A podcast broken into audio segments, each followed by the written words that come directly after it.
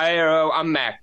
I'm Shawn. Oh, you guys! My God, I got to tell you, I, I'm I'm I'm that kid that has to look at a book and and basically hold on to it, and then you turn it over and look at the back, and I feel like that you guys grew up watching Batman episodes because it's like the first cat in space and the soup of doom. Meanwhile, then you talk about poison soup. I mean, you had me giggling like a child just on the back cover. Oh, I love hearing that. It's true. You know, that narrator voice you just did, and that was a very impressive narrator voice there, Arrow. I, I try to do one, it's not nearly as good. That that spirit of that, that narration, that action, that excitement, uh, that is exactly what we're going for in these books. Well, and it's and it's what I feel when I go from picture to picture. Maybe I was the weird kid that always wanted to have pictures in the books that he read. This right here, when you do an action graphic like this, not only do I get the pictures, but I, I'll read the paragraph, look at the picture, go back to the paragraph, and I really jump into the storyline. Well, I think you've been proved right. Uh, that that so many kids these days love reading graphic novels and illustrated fiction, and there's been a beautiful thing that's happened. I think that in the past, uh, adults have been skeptical of this art form, but but it, it's really gaining acceptance, and for good reason. What you just described is exactly right. Uh, a kid who's reading a comic is getting the story from both the words and the pictures. It's it's pretty sophisticated. To, to understand the story, they have to they have to synthesize text and image. Well, I got to tell you what the, the thing about this is that my grandson um, is dyslexic, and, and and and books like this are what helps him understand a story. These books have saved his life.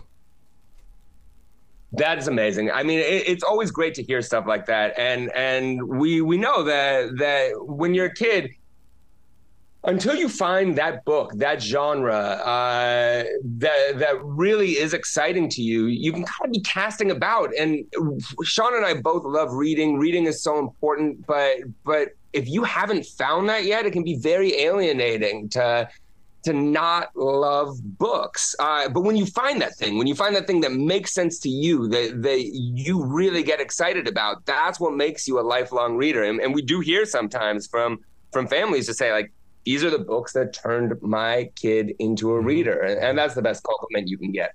You know what? You guys are masters at creating mystery because you know that we don't, we can't figure it out unless we dive into the story. And the way that you build this up about the soup and why do you want to poison the queen, you create such a mystery for the reader that you just keep going to the next frame, the next frame, the next frame. Thank you. Yeah, that that sense of forward motion, that's that's the trick, right? How do we keep people reading? And so uh, I've always loved mysteries. I think it's such a compelling reason to move forward. Uh, Shawn is great at paneling, just keeping the motion propulsive. We try to have good jokes, big surprises yes. across page turns, uh, just keeping a really immersive experience for the reader. So now, how did you create LOZ 4000? I mean, so unique, very, very much you guys. I mean, it's it's one of those things where I want this dude's picture on my T-shirt. Yeah, well, we actually do. You know, we have we have LOZ 4000 t-shirts. If you go to the firstcatinspace.com, you could grab that arrow. But yeah, LOZ 4000 is a toenail clipping robot. uh, and he was actually based on my great great grandfather, who was also a toenail clipping robot. Your childhood friends. Most most people form a garage band, but you guys went into action graphics. The problem was I can't play musical instruments. Shawn is very musical. I had I also had a garage band. that's why you, that's why when you crack this book open, you'll get to pages that say go to the firstcatinspace.com and hear the song that the characters are singing on this page. Most books don't have songs in them. These ones do. I always love it when a book does have a song in it, but you know, then you always know like you're you're wondering like what is the tune of this song? How would I sing it? Is it all you just end up kind of singing everything to row, row, row your boat? But we have fully orchestrated uh, music here that that just you know you can listen to for free and and you can know what our characters are singing along to. Yeah, the album, the album of Doom, the album drops tomorrow, as well as the book, as well as the audiobook, which has songs in it we're talking about a 360 degree multimedia experience, Arrow. but you know what, though? But you're right about that. And that's one of the reasons why I created the iHeartRadio channel, View from the Writing Instrument, because we can pick up any book and read it. But until we hear your voice and we hear your inflection and your laughter, okay, now you've given me another reason to start this book all over again because I got to hear from you.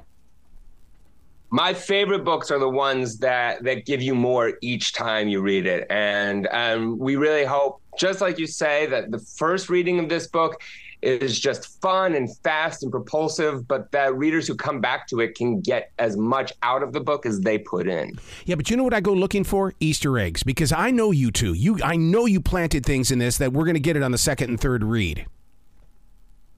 That's right. Yeah definitely. Yeah, there's a there's a there's a full spread page in there where the characters uh, are f- flying past a huge full moon, which uh, uh, parents will probably recognize as a frame from ET, Oh.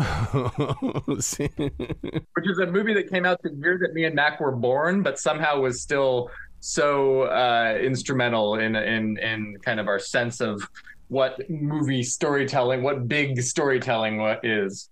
yeah i wonder whatever happened to that Steven Spielberg guy Yeah, he needs a plug. how, how, how did you get into storytelling like this? What what was it that were, were you guys doing this in high school and you said, "Look, man, I'm going to add something to that."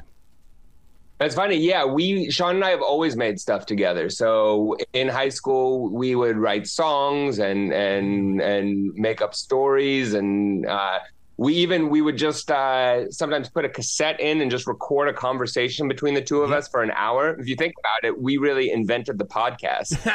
uh, The distribution model just wasn't there yet. But this story, this story actually grew out of COVID. Uh, it was a COVID project. Every Saturday morning at the beginning of lockdown, when schools were canceled, uh, Shawn and I to sort of commemorate the weekend for kids who had lost the week.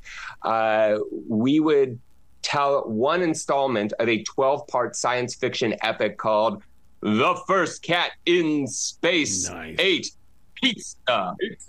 Uh, and that story is what became the first graphic novel in this series. Well, you know, a lot of writing is is pretty solitary, and this was an amazing chance to show kids our work as we were making it. Uh, as soon as we finished a chapter, we would put it up online, share it with kids, get their feedback, and and it really incentivized us to make this this story as as funny and as exciting as possible. It's you know that's the way that, that novels used to be written in, in the 19th century, just serialized. It's why you get these amazing cliffhangers and compelling stories. And I do think that if Charles Dickens was alive today, he probably would have written the first Cat in Space and the Soup of Doom. uh, but he's not alive, so we had to. There you go. you guys have got to come back to this show anytime in the future. The door is always going to be open for you. Thank you so much. We love being on here talking books, and, and just we we so appreciate you sharing uh, eh, sharing books with the world. It, it, it's it's really important, and and thanks for making this space. You bet. Thanks, Sarah. You guys be brilliant today, okay? We'll try. okay. Bye bye.